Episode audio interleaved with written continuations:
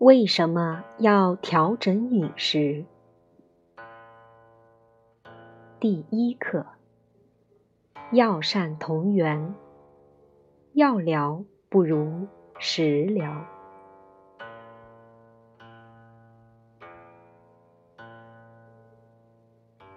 少林禅武医注重以饮食改善身体，鱼生火。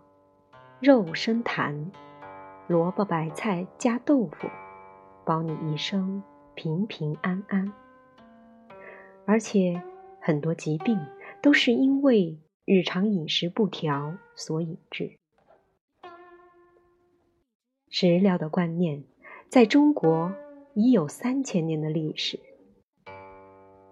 公元前一千多年的周朝，宫廷医生已分为。十医、吉医等，十一主管帝王的膳食，为周天子的身体健康调理日常膳食。由此可见，早于中国的第三个王朝，中国人已懂得而且注重日常饮食对身体健康的重要性。《周礼·天官》记载五味、五谷、五药养疾病，又主张以酸养骨，以辛养筋，以咸养脉，以苦养气，以甘养肉，以滑养窍。由此可见，周朝已有很成熟的食疗理论。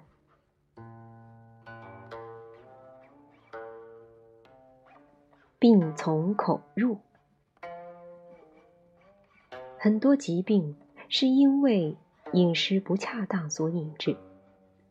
太热的食物使身体积聚火，太多的火成盐，长期过多盐积聚身体成为痰，痰在身体久积成为毒，所以。痰生百病，痰又始于火，所以减少进食生火的食物，有助预防疾病及辅助疾病治疗。另外，中国最早的一部医学书籍《黄帝内经》也十分注重饮食与疾病的关系，提出。凡欲诊病者，必问饮食居处。强调疾病的产生与生活习惯及饮食有关。《黄帝内经》中更记载：“药以驱之，食以随之。毒药攻邪，五谷为养，五果为助。”五菜为充，气味和而服之，以补精益气。强调治疗先以药去病，但必须配合饮食改善，以达到长久保健养生的功效。唐代名医孙思邈也十分推崇药膳。他在《备急千金药方》中提出：“安身之本，必资于食。夫为医者，当须先洞悉病源，知其所犯，以食治之。食疗不愈，然后命药。”所以，中国传统医学十分注重饮食，用饮食的方法。治病及养生，少林禅武医学与传统中国食疗养生的理念相同，但也有不同之处。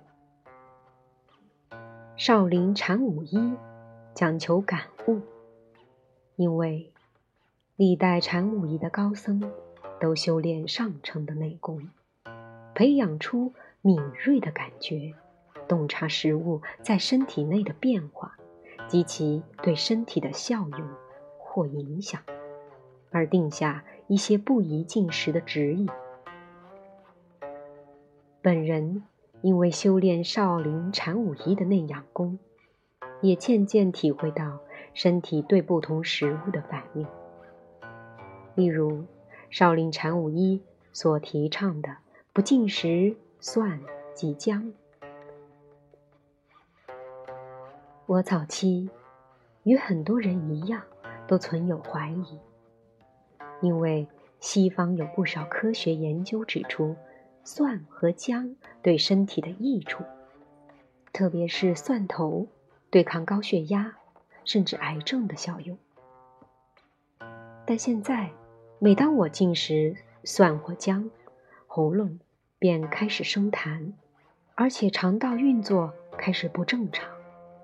这些反应一般人不一定能感悟或注意，因为它们不是症状。但谈久了，便会变成疾病，这是我们经验之谈。为了解蒜姜及痰的关系，我特意进食蒜姜数天，一直观察自己的痰在增加，季后便有感冒。所以，禅武医的药膳发展是基于传统中医思想。并以禅机气机修炼的感悟，发展为一个独特的饮食理念。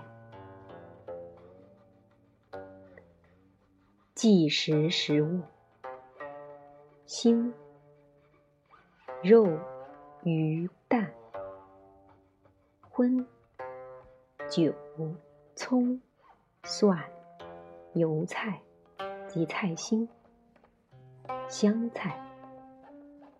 辛辣、姜、芥味、辣椒、胡椒。